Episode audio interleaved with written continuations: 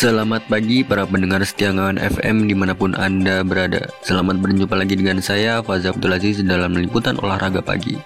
Dalam berita ini akan kami hadirkan sejumlah informasi tentunya seputar olahraga. Berita liputan olahraga kali ini datang dari negeri sendiri yaitu Tim Nasional Sepak Bola Putra Indonesia yang berhasil mengalahkan Singapura pada leg kedua lanjutan semifinal Piala AFF 2020 Laga ini merupakan laga penting bagi kedua tim karena laga penentuan untuk melanjutkan ke babak selanjutnya yaitu partai final.